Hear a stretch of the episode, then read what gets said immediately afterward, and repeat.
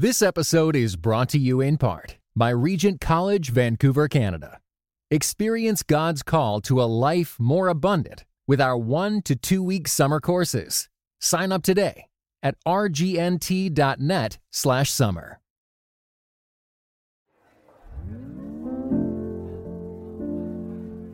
During the altar call, man, I felt like everyone in that, it was hundreds of people there. I felt like everybody in that church was like pointing to me, like, you, mm. you, you need to go down and get saved. You know, like that's how convicted I felt. So he asked people to come down, you know, give their life to Christ. And I didn't. Cause I was like, I didn't want to get saved. I didn't want to be a Christian. Mm. I knew I didn't have to be perfect, but I didn't even want to try. Right. You know, I didn't want Jesus yeah. to be my Lord. I didn't want to live according to his commandments and teachings or even try. I wanted to do what I wanted to do.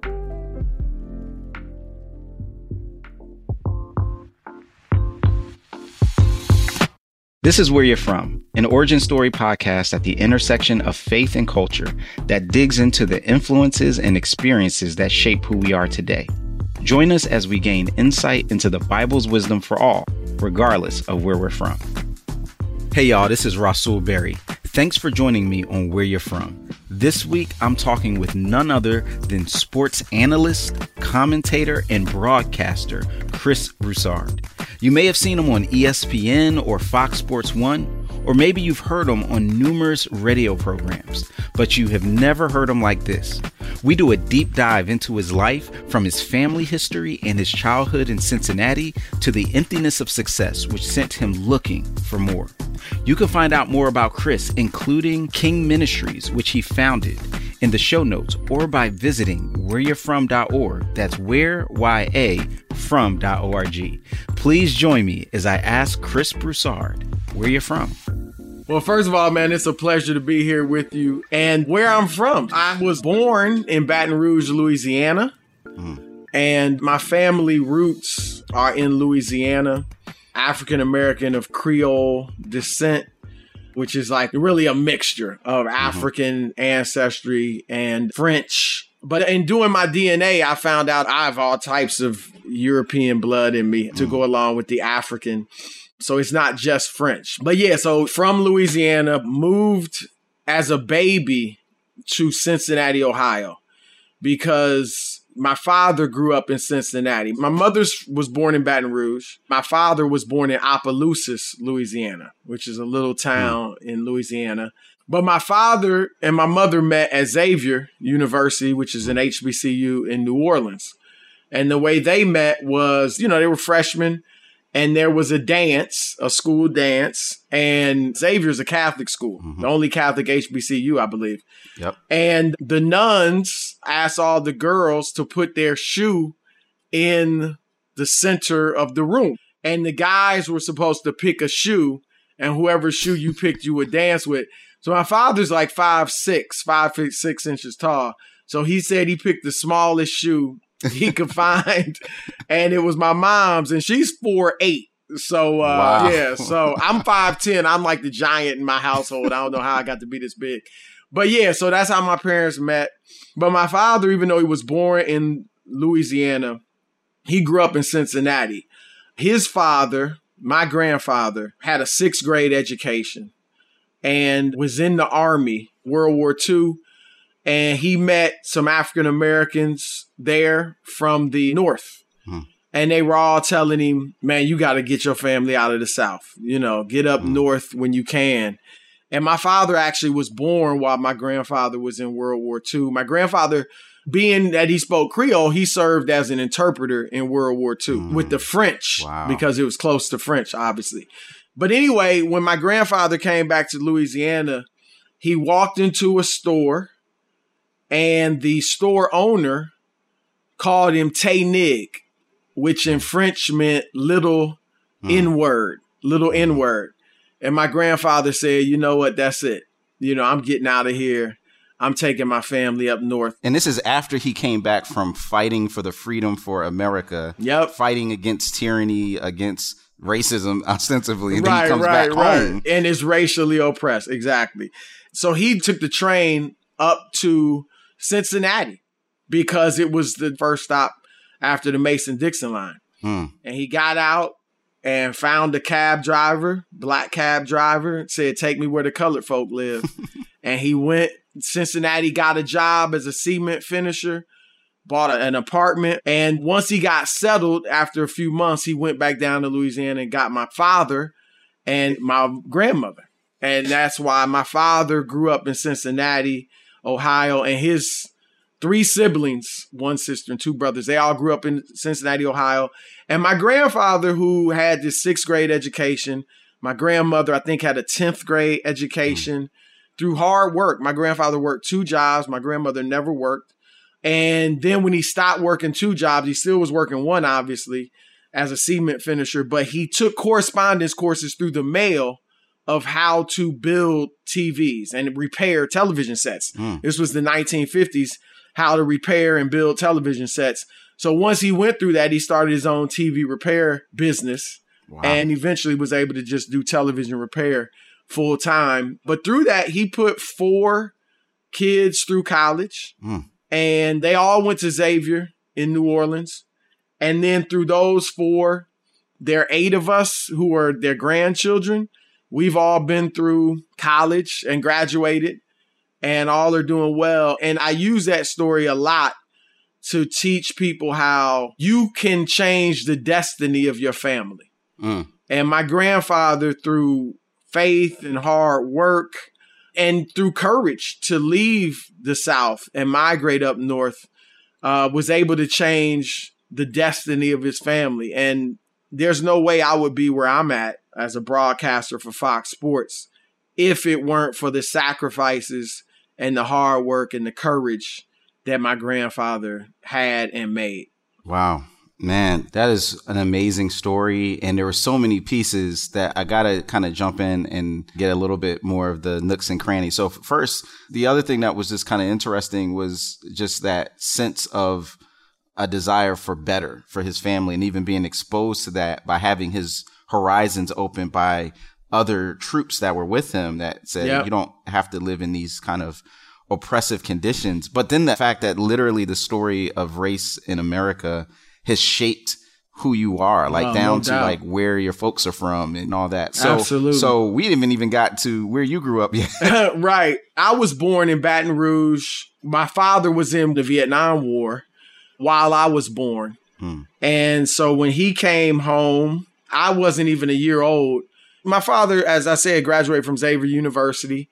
I think his degree was in business administration. And so my father, he was in that first group of African Americans who graduated from college after affirmative action was, you know, just enacted. Mm. And so he worked with the government for a few years and then eventually got a job at Travelers Insurance Company in corporate America in that first group of African Americans to really get those jobs. So he worked in Cincinnati. So we lived in Cincinnati, Ohio from the time I was younger than a year old until I was seven years old. Okay.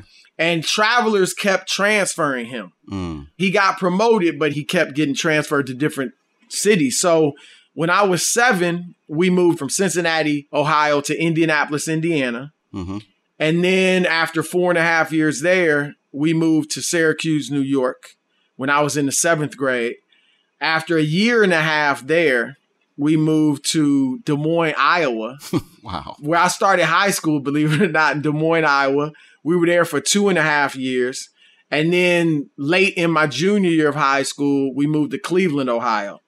And so I graduated from high school in Cleveland and went to college, Oberlin College near Cleveland, about 45 minutes west of Cleveland. But now, Louisiana, we would go to Louisiana almost every summer mm. and drive down and stay with family and relatives. And so I did experience a lot of Louisiana. Okay, hold on for a sec. I've been to New Orleans several times, and I would say it is the most richly unique culture in Louisiana in the country in terms of just the confluence of different cultures. I'm curious about how you experienced that growing up, especially now that you've lived in other places. Maybe you can appreciate it more. So for those who've never been around the bayou, right? like help us get a sense of what that was like, like what you saw, smelled, experienced in Louisiana. Yeah, obviously the food, you know, beignet gumbo, jambalaya, boudin. But yeah, so when I was in Louisiana, I was in Baton Rouge, but also Opelousas,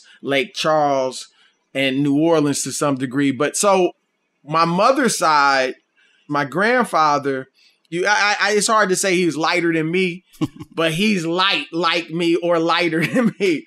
And he could easily have passed for a white man, but he was. He was black. And my grandmother, his wife, was brown skinned. And I asked him once, Are you Creole? And he said, I don't want to say what he said. He's like, no, I ain't Creole, you know.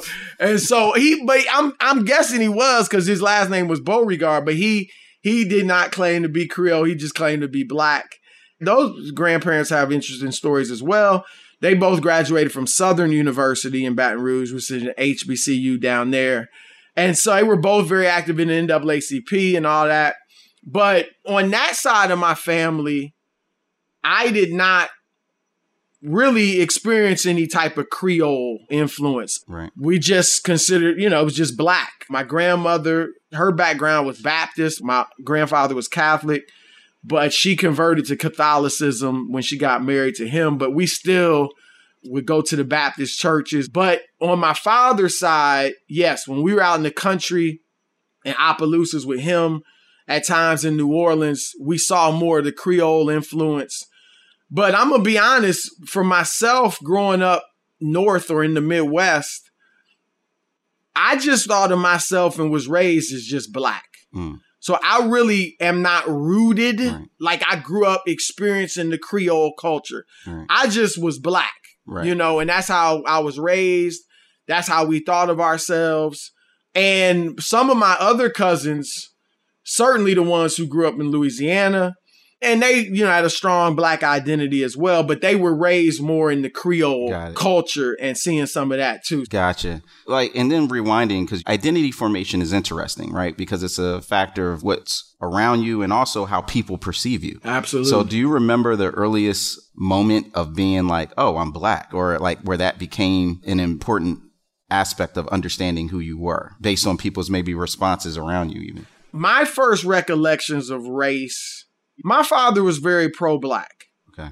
And I mean pro black, like just proud to be black. That was right. just instilled in me. I never had right. any insecurity or inferiority complex about being black at all.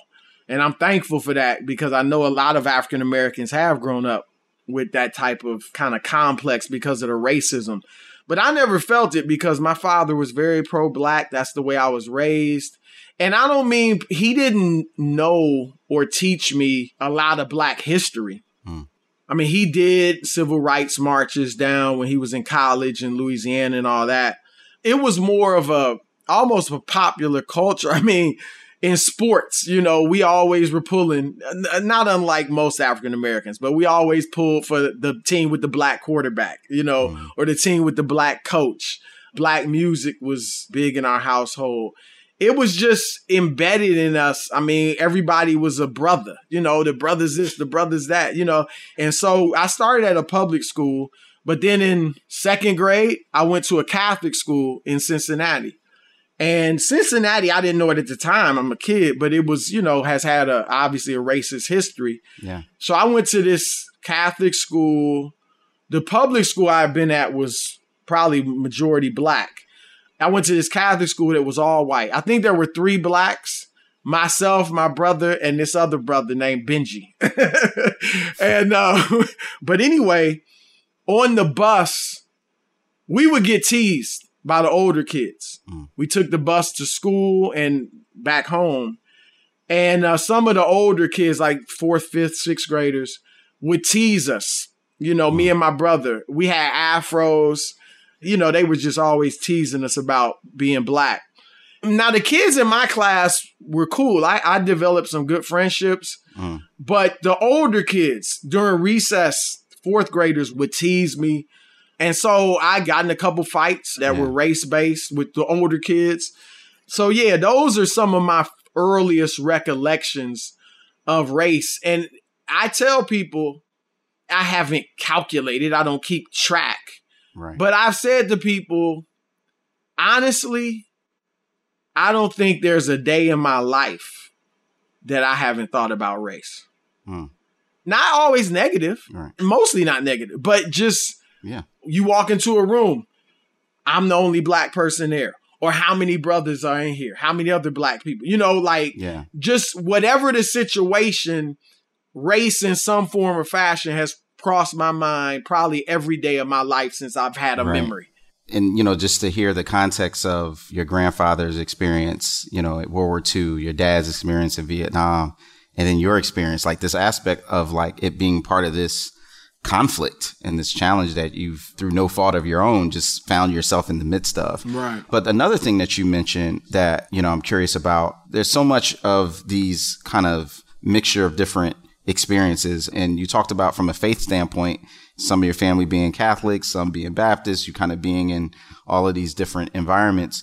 I'm curious about when did you start to have a sense of personal faith in Christ and start walking with him. You know, if that, I don't know if that was as a kid or if that was later in life, but like, when did you first start thinking about this and being like, yo, this is important to me? Right. Well, I grew up Catholic, as I said, and we went to church every Sunday, mm. no matter what, pretty much. And I went to Catholic schools from second grade through high school. My father, believe it or not, actually studied, he went to seminary for two years during high school to become a priest, a Catholic priest. Hmm. So he was in seminary from his sophomore and junior years of high school. And um, race keeps coming up, but yo, we we've lived in a racist country. So anyway, he's in seminary. You know, things are going well. He's one of maybe five African Americans out of 150 boys and stuff like that. And he played sports, was popular, had friends, all that. And one day, when he was a junior, a freshman asked him, Why are you so dark? And he said, Maybe it's because I'm colored. At that time, colored was the phrase they used. And he said later, like that day going forward, everything changed. The way people treated him. Wow. Guys he was friends with were shunning him he would walk up, they having a conversation, they would stop talking or they would walk away. Now these are guys who were studying to be priests. Wow. So they had assumed that they he thought he was white. white. Yeah. They thought he was white. Wow. And he said even some of the administration just were treating him differently. Hmm. And so after two weeks of this, being shunned, getting the cold shoulder, all that, from people he had been cool with, he called his dad and mommy, he lived, you know, he'd been living in the dorms at the seminary. They came up and he got in the car, they're talking, he's crying with my grandparents. And he's telling them what happened. And my grandfather, Burley, said, Son, everybody's not meant to be Jackie Robinson. Come on mm. home. You know? And wow. so that ended my father's quest to become a Catholic priest which I'm glad he did not become a Catholic priest. Because as you know, uh, I wouldn't be here, right? they don't get married. So that's a little bit of religious background. My grandparents were devout Catholics, if you will. And so I was raised Catholic. And so when I went to college, I was a Catholic, but I didn't know anything about having a personal relationship with Christ. Mm. You know, I was interested in God, obviously, and I did pray. And I remember at times thinking, man, I wish I knew God's will. Like, I wish I knew what God really wanted me to do.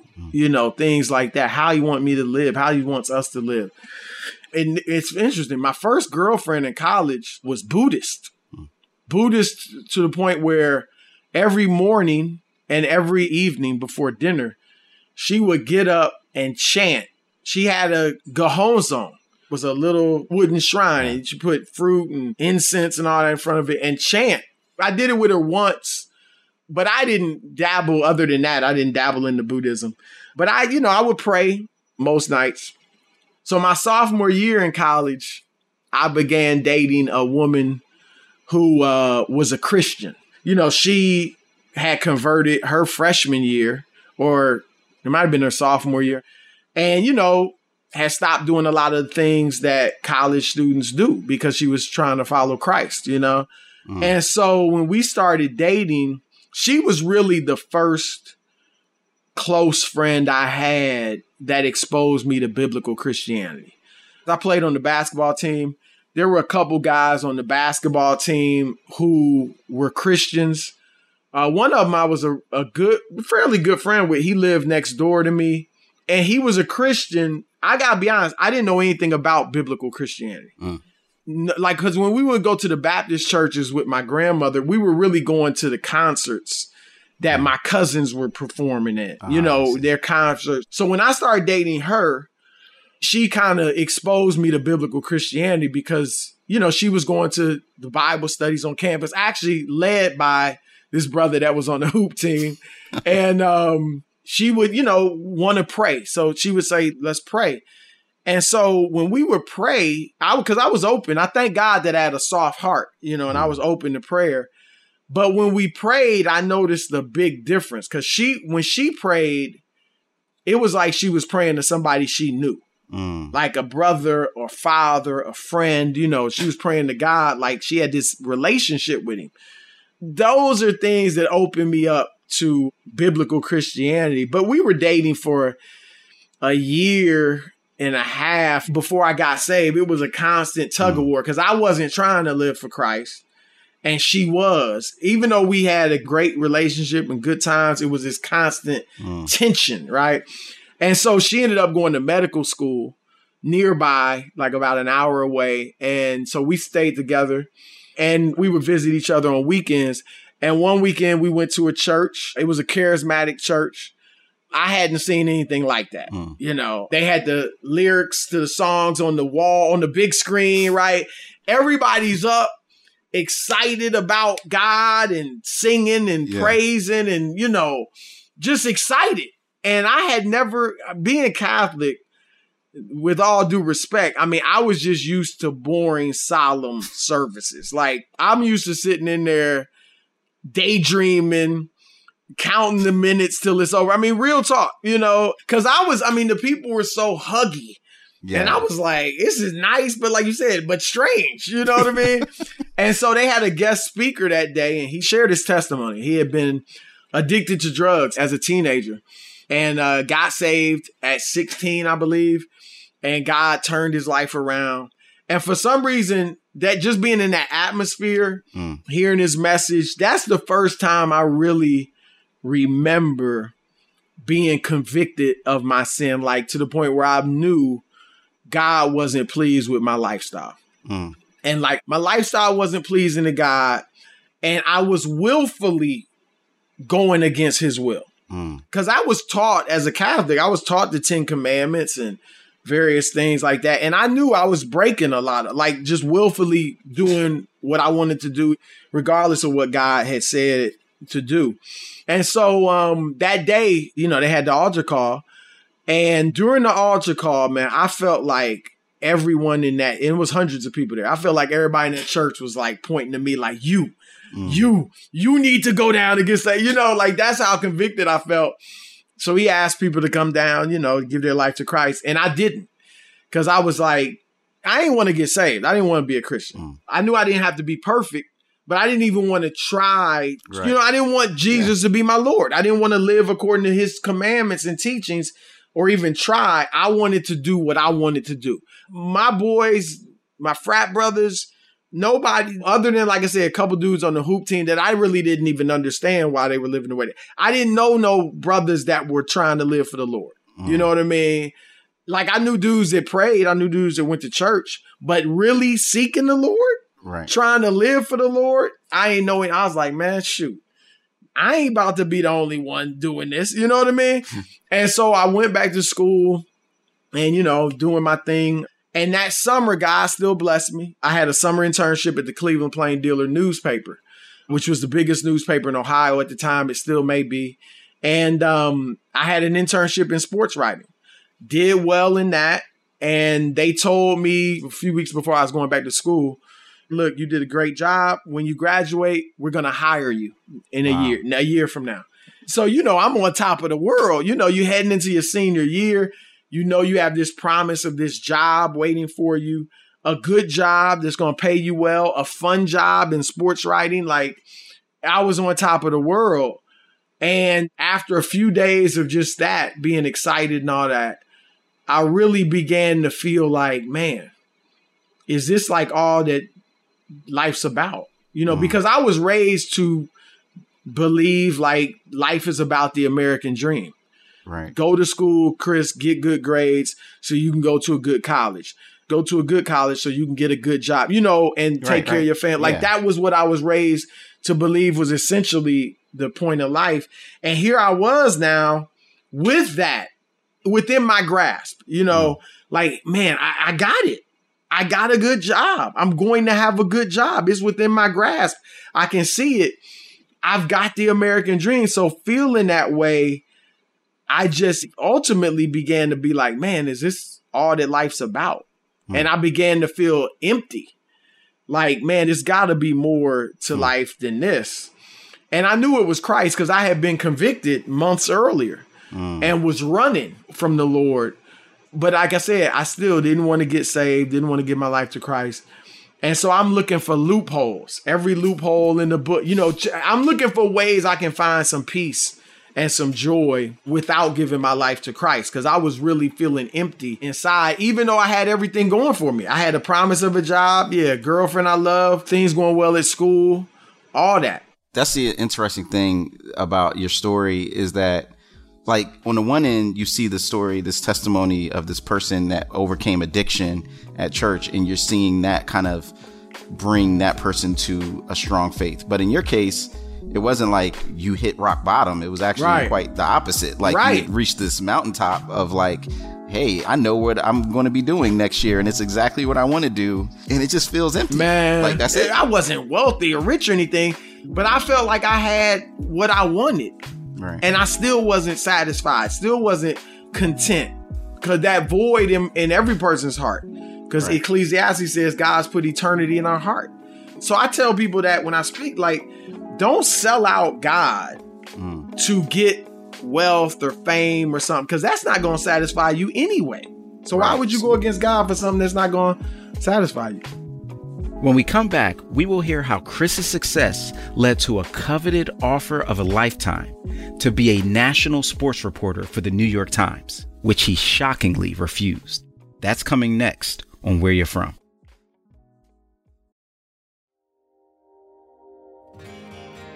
This episode is brought to you by Church Salary. Coming up with a reasonable salary range for church staff has never been easy. There are so many details to consider before setting compensation for church staff, and you're probably asking yourself questions like Are we paying too little or too much? What benefits do we offer employees? What's a reasonable housing allowance?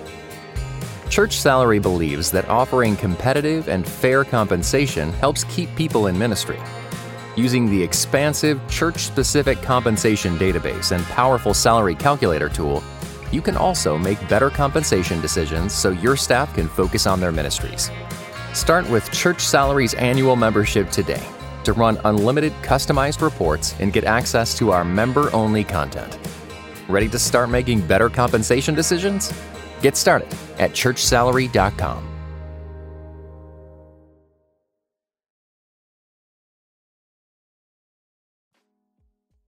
Hey, y'all, before we get back to our conversation with Chris Broussard, I wanted to share a quick teaser from our next episode with Duke Kwon. This is where you're from. That to me is really, really important in terms of being not just willing to, but eager to connect with people across difference and to do so, again, not in a patronizing way, but in a way where I expect to benefit and where I expect them to be a source of my learning as well. I think that keeps us humble you know, it means every time you go in, you're going in as a learner, not just a teacher. You're going in as a receiver and not just a corrector of all the ways that they've got things wrong. Now let's get back into our conversation with Chris Broussard on where you're from. So, was there a moment in which, after that pursuit of all the things and trying to find loopholes and other ways, that you just was there like a specific moment where you were like, "All right, Lord, it's you," or was it more of a gradual transition? Nah, it was a moment. Like, cause I was looking, I mean, I mean, I looked at all types of stuff, read a story in Rolling Stone magazine. Remember, remember Bobby Brown was married yes. to Whitney Houston. He was hot. That was, was 1989. He was the yes. man, right? My And prerogative. he- yeah, my prerogative, tenderoni, uh, don't be cruel, all that. I remember him saying in the article, he was happier. When, as I remember, it, he was happier when he was poor Hmm. than when he's rich because all the problems money brought. Hmm. I remember watching a movie on TV about Elvis Presley. How he had, you know, he had everything and he was miserable Yeah. and addicted to drugs. And I was like, man, these dudes had everything. They, they had even more, you know, way more than I had. All the money, all the fame, all the women you could want. And they weren't happy Mm. and they weren't content. So after looking at all these things, I it was my 21st birthday. We had a scrimmage that day, the basketball team. My parents came up to watch. And after that, they brought me home because they were taking me and my girlfriend out to dinner. It was going to be my 21st Mm. birthday. So the, before we went out, we were home. My father and I went to run some errands. And I was like, Daddy, what keeps you going in life? Like, I wasn't suicidal or anything, but I just was feeling Yeah. empty inside. And I was like, what keeps you going like in life? Like, you got two boys, they're both in college doing well. You got a nice house. Once you get all that, what keeps you going in life? And it was like, well, you know, you want a promotion on your job or you want Mm. a bigger house or a nicer car or you want to make money to help others. Like it was good stuff, Mm. but I knew I was like, man, none of that is going to fill this void that I'm feeling in my heart. So believe it or not, that day before we went out to eat, they brought me a cake and you know, you supposed to make a wish and all that. Instead of making a wish, I prayed inside. I didn't tell them, but I gave my life to Christ Mm. you know, I accepted Jesus Christ as my personal Lord and Savior and asked him to fill me with his Holy Spirit. And I, you know, I surrendered my life to Christ on my so my natural birthday is my spiritual birthday as well. Hmm. Wow, that's powerful. So you also introduced in that part of your story another love in your life of sport. So to take a page out of love and basketball, right? And its corollary, brown sugar. When did you fall in love with basketball? oh man. Well, and let me say this quickly because most times I tell this story and I forget to say this, and people are like, well, what happened to the girl? Yeah, We got married and uh, we've oh, been married. wow. Yeah, yeah, Okay, yeah. Yes. Yeah, so we've been married 27 years. Wow, And we have twin daughters. So yeah, so we've been blessed. See, I was afraid to ask because I ain't wanted to be like, yeah, Right, right, right. broke up. And I was like, you know what? I'm just going to leave that alone. but I forget to say it. Then people like, so what happened to the girl? You know. wow. But anyway, basketball, man, believe it or not, my first love was football. I mean, sports was like a huge part of my life. Like sports was was everything to me growing up, to be honest. And so growing up in Cincinnati as a young kid, football was number one. I wanted to be the next great tailback. Started playing tackle football when I was eight. Mm. And then to be honest, my second love was baseball. Hmm. In Cincinnati, you had the Cincinnati Reds in the 70s. They were great. The Big Red Machine yeah. with uh, Johnny Bench and Joe Morgan and all those guys, Pete Rose. And at that time, and that's it saddens me that this has become the case, but African Americans were much more into baseball back in the day. Yep. Now it's probably pretty much viewed as a white sport Mm. or a white and Hispanic, you know, but African Americans aren't playing it much.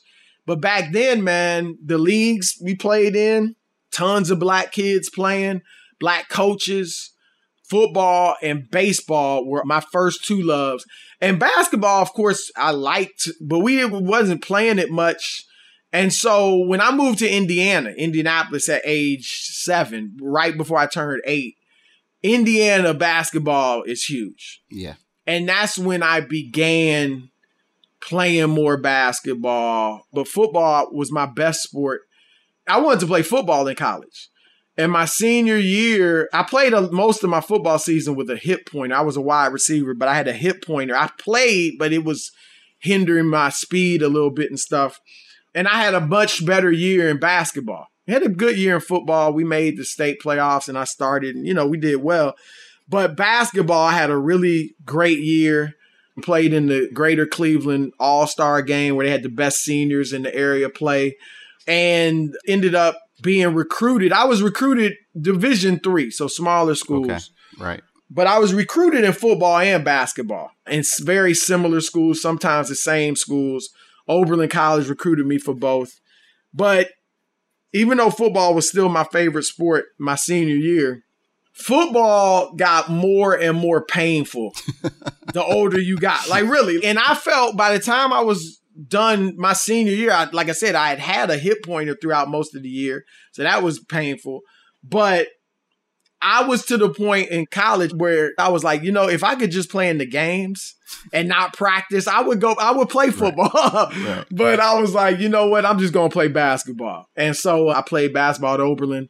And I love football and basketball probably equally, you know, okay. even to this day. But what happened was, you know, as a sports writer, I was covering high school sports right. initially, and that I covered all the sports. You know, mm. every season from volleyball to soccer to wrestling to track to obviously football, basketball, and baseball. And then the sport that my newspaper I was at, the Akron Beacon Journal, promoted me from high school sports to covering the NBA, to covering the Cleveland Cavaliers. Mm. And so that's how I became a basketball writer. And because I played in college, people did associate me even more with basketball, right. like writers and other media. And when I talked to people, and so I kind of became known as just a basketball guy. But if they had promoted me to covering baseball or football, I may have ended up, you know, becoming a guy known for one of those sports. Gotcha. So at this point, you start with the bang being associated with the largest newspapers in the state of Ohio. When does the next big moment happen that kind of catapults you in your career? You know what was interesting? I actually began teaching seminars on blacks in the Bible. And so honestly, I felt a strong calling to go into the ministry. Mm. I had a burden for men, for the black community, and I wanted to get them to Christ, you know. And so I was doing a lot of ministry out in the streets, in the projects, speaking places, you know, rapping. You know, I used to rap and all that. and so I felt like I really didn't think I was going to be a sports writer hmm. for more than five years, hmm. honestly. And I actually applied to several seminaries, was accepted, and was planning on going, and it just never worked out for one reason or another. And I'm, you know, God had another plan. So what happened was I'm covering high school sports for the Cleveland Plain Dealer. And my wife was my fiance at that time. She was in medical doing her residency in Baltimore. So I was in Cleveland. She was in Baltimore at Johns Hopkins University. So I was doing work and ministry. Uh-huh. That was what I was doing. So 94, I left the Cleveland Plain Dealer and went to the Akron Beacon Journal. And so when I went there after covering high schools for a few months, they gave me my break. First, they had me covering the Cleveland Indians mm. for a few months in 1995. I was a backup beat writer and I was at all the games, went to the playoffs. They went to the World Series that year. And I was doing all the sidebar stories on them. And then after that, right after I got married, they promoted me to covering the Cleveland Cavaliers. Mm. And so that's where I got my first big break. And 1995 96 season, I covered the NBA, I covered the Cavs, and then covered them the next season. And then after two years, the New York Times called me. Hmm. And they had seen, you know, my stuff, what I wrote about. They liked it, my reporting, and they were interested in me working there. And so I went interview with the New York Times. They liked me. They said, "Oh, they come back a month from now. We'll do the second interview." But they were clearly very interested.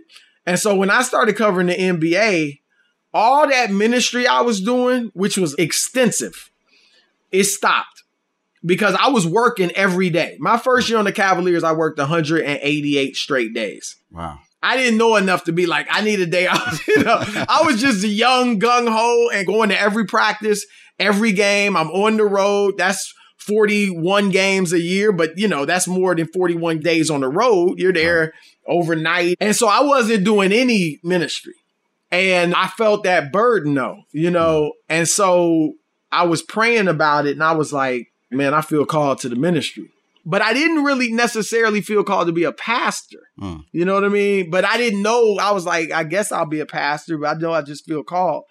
So I called the New York Times after about a week or two after I had done an interview with them. And I said, you know, I appreciate your interest in me.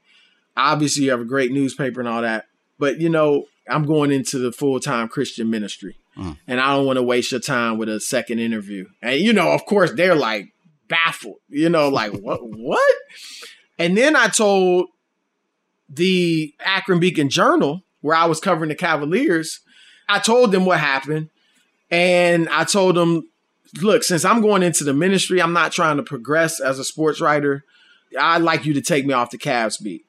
And I was enrolled. I was set. I was going to go to Fuller Theological Seminary in mm. Pasadena. I had mm-hmm. gone out there and met with the people. I was visiting seminaries when I was traveling with the Cavs. Wow. And they put out the Akron Beacon Journal took me off the Cavs beat and put me on the University of Akron. Because mm. I was like, since I'm not trying to progress, right. go further, I don't want to travel as much. So I was enrolled in Fuller, set to go. My wife had actually gotten a job out there mm. in the medical field. And then she got pregnant with twins. Hmm. And so we're like, man, because I was going to leave my job and just be a full time student. Uh, she wasn't at the point where, you know, she was making a lot of money as a doctor. She wasn't going to be. And so we prayed about it and honestly thought about it, you know, just thought to and talked about it. And, you know, we decided, you know what, I'll put off seminary. Hmm.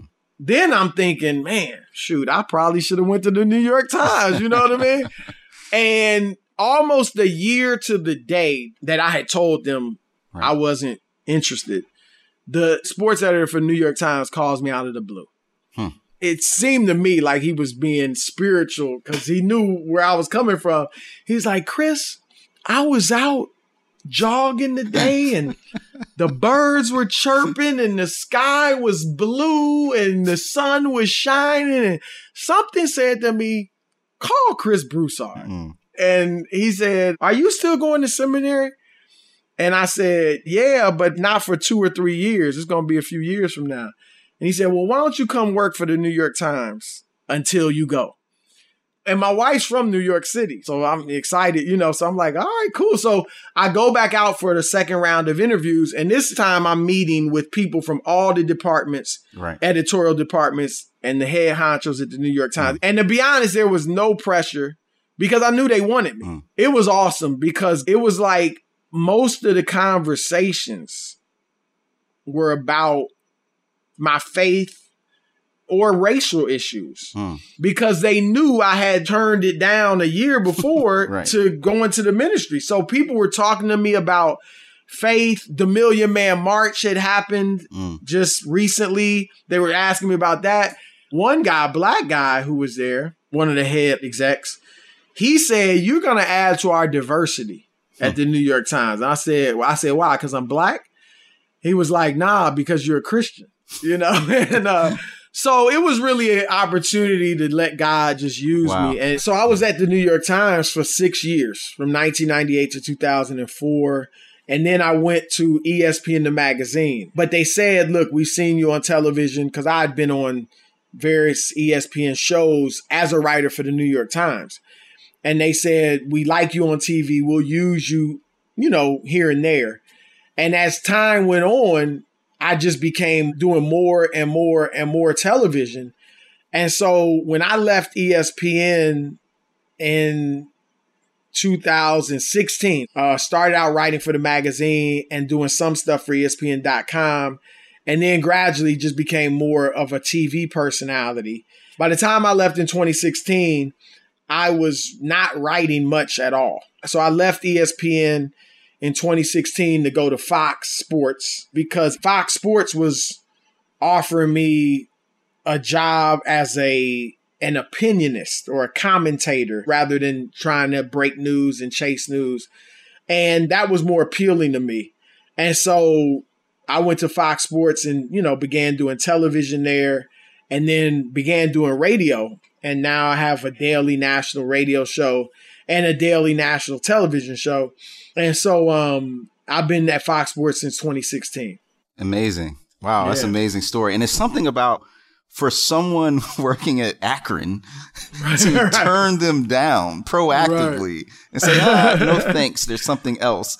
That had to shock everybody because that's the dream for most journalists. But I think it must have did something in your own soul to realize okay, this is the moment of truth. Like this is the the scenario where I have the world at my fingertips. Am I going to choose that or am I going to choose the Lord? Right. And so I, I imagine that must have been a very formative experience, even for your own sense. And then to see, oh, God worked it out. He brought it back. I didn't have to fight for it. And they called you. Right. And I still, when I went there, was feeling like this is temporary. You Right. know, like, and there were times, I think maybe two more times where I had applied to seminaries, thought I was going to go, been Mm. accepted, visited seminaries. yeah. And again, it didn't work out because I had a family to take care of. Right. You know, and ultimately I realized, you know, God has given me a platform I never would have had coming out of Mm. seminary. Yeah. You know, I'm able to be a light, an example, and a witness to people who may never go to church, Mm. who may be antagonistic toward Christianity. And to be honest, I've spoken at some of the biggest churches in America Mm. because of sports. Right. I mean, I speak about God, Right, right. but they are interested in me because I'm a national sports figure, Gotcha. you know. And that one thing I've been blessed with, Rasool, is that I have a wide range of Christian fellowship Mm. because of sports, because everybody's into sports, right? Right. So I've spoken at black churches, Hispanic churches, white churches, multiracial churches, Catholic, Pentecostal, Baptist. Mm. You know, most Christians, most, not all, but most Christians who have a wide range of fellowship Right. racially, Yeah. it's still theologically, they're still in their camp, Yeah. reformed or word of faith, or you know what I Yeah. mean? Like they're speaking with people of other races and ethnicities within that kind of strain of Christianity. Right. But I'm actually Yeah. have spoken at all types of churches. And I see behind you, you have your backsplash with the word king on it. Yes. K I N G. Tell us about King, what it is, why you started it, and what those letters mean. Yeah, well, the precursor to King, I had started a group in Cleveland, Ohio, just to kind of strengthen men Hmm. in their walks with life for two reasons, really. One, myself, I think males and females for that matter, but males long for male bonding or Hmm. need male bonding, and females need female bonding. Fraternities, gangs, lodges, sports. So my best memories, as much as I love playing the actual sport, some of my best memories are in the locker room, Hmm. on the bus. You know what I mean? Like yeah. the interaction and fellowship and bonding with your teammates. And so I longed when I became a Christian. Like I said, I didn't know many Bible believing Christians. I was in a good church, but most of the guys were older than me, married. You know what I mean? hmm And so I longed for that male bonding in Christ. I wanted bonding where we weren't even necessarily talking about God, Hmm. but I was with brothers, whether we're talking about hip hop, we're talking about sports or whatever culture, but that loved the Lord, Right. that would encourage me in my walk with the Lord. So that was one reason. The other was that I saw brothers as I began to meet young brothers around the city of Cleveland that were saved. I saw a lot of them, their walk was like a roller coaster. Yeah. I met brothers who had gotten saved in things like Teen Challenge, where they mm-hmm. went to get off drugs. And, you know, that's Bible based ministry. And they became strong in the Lord, or brothers that got saved in prison or whatever. And, and other ones who didn't have as, you know, that type of dramatic story. But still, I was meeting brothers that were saved. And I saw several, their walks were like on fire for six months and then out for a year, hmm. on fire for a year, out for six months. And some of the reason for that I saw was because they didn't really have that male bonding in Christ. Right. Like the only cats they really kicked it with were their boys who weren't saved, you know? So I said, man, I, I really want to get young men. I was 21 years old, 21, 22, 23 years old. Mm. I want to get young men my age that love the Lord together so we can hang out, kick it, strengthen each other, all that. And so I started a group in Cleveland. We were doing that on a local level. We were ministering, we had rappers, we did all types of stuff and just hang out. Hmm. And so when I started covering the NBA, went to the New York Times and, and all this stuff, that burden to reach men with the gospel never really left me. Mm. And so as I'm progressing in my career, I'm thinking like, man, how can I do this? Cause it still was in me to want to do it. And ultimately, um, you know, I started putting down some ideas. I wanted, you know, a name that was masculine. Mm-hmm. And I wanted an acronym. So I thought, man, King obviously is a great masculine name. And then the acronym is knowledge, inspiration, and nurture through God. Mm. And so I, I was a group of brothers from my church that I knew and, and other places that were Christians. And uh, I talked to them, started talking to them about King, started sharing with them the ideas I had for it and all that. And a couple were gung ho. And so we started out with just a prayer call. And then gradually it grew to where we got a website. We start starting local chapters in various cities. And again, people knowing me, mm. you know, nationally, that helped we have roughly 20 chapters throughout the country. Mm. We have uh, obviously a website, kingmovement.com. We have paraphernalia, hats, hoodies, sweatshirts, t shirts, mm. wristbands. We have a, a summit, a men's conference every year. We call it the King National Summit. And so we've done events at Morehouse College, uh, mm. other HBCUs. We work with the NFL during Super Bowl to do an event at these HBCUs where we speak to hundreds of high school and college age young men about faith mm. and about other aspects of life that can help them grow into fathers and husbands and leaders. So we've had several NFL Hall of Famers and former players, NBA former players, and current sometimes speak mm. at our events. God has blessed it to really grow and mm. prosper. But we even got a long way to go. Nah, that's dope. And I also think about how the scriptures don't run away from sports analogies and examples right. as well. In 1 Corinthians 9 24, do you not know that in a race, all the runners run, but only one receives the prize? So run that you may obtain it. Right. Every athlete exercises self control in all things. They do it to receive a perishable crown, but we an imperishable. Paul is like intertwining this example to say, look at, I mean, this is 2000 years ago and it's still the same thing. Like, you know, look at what these athletes go through and commit themselves to. Let that be an example to us about how we should go hard for God. Man. And is that something that you see that those parallels to when you're you're exposed to the best athletes in the world? Yeah, completely. For me, that scripture really was a challenge to me when my brother was in the Nation of Islam. He's out now, but seeing him so committed, I mean, he was mm. committed. He was almost living an ascetic lifestyle, you mm. know, and I was like, man, all he's given up, all he's doing for his faith, how much more mm. should I go hard for Christ? So that really led me to study and, and learn more. But yeah, in sports, you're right. I mean, when you think about what these athletes go through, the dedication that they have to their craft. Yeah. We should apply that dedication yep. to our faith. Yeah. So I'm going to get you out of here on this. We talked about, and I think for good reason, the spiritual insights that we can gain from sports. But I also want to give you an opportunity to speak to the other side of that. Like you've seen the importance of putting Christ above sports and ways in which sometimes that gets lost. Look, man, obviously I love sports. Sports has that's how I've made my living. You know, I mean, it's enabled me to provide for my family, put two daughters through college, have a great lifestyle. So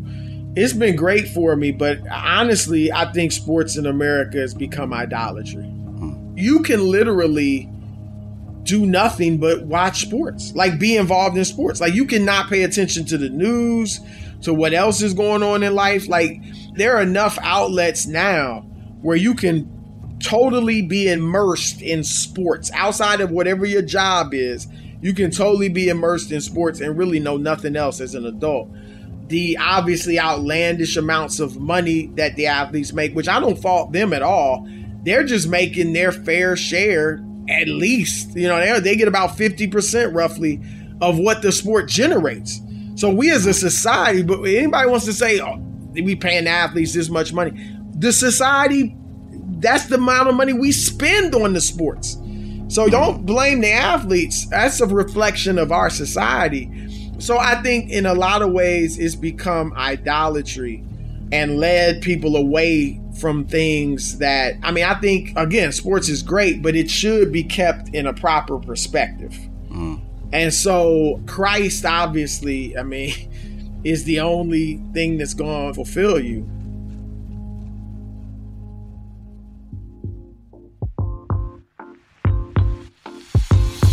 This is where you're from. I'm Rasool Berry, and remember, it's not just about where you're at, it's also about where you're from. This show was produced by Ryan Clevenger, Mary Jo Clark, and Jade Gussman, and was engineered by Gabrielle Bauer and Kevin Burgess. I also want to thank Caleb and Kino for their help in supporting and promoting Where You're From. Thanks, y'all. Where You're From is part of the Voices collection from Our Daily Bread Ministries.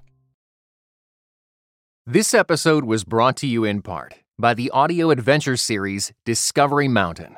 Help your kids fall in love with the Bible. Each true to life adventure story will draw them closer to Jesus. Visit discoverymountain.com/ct.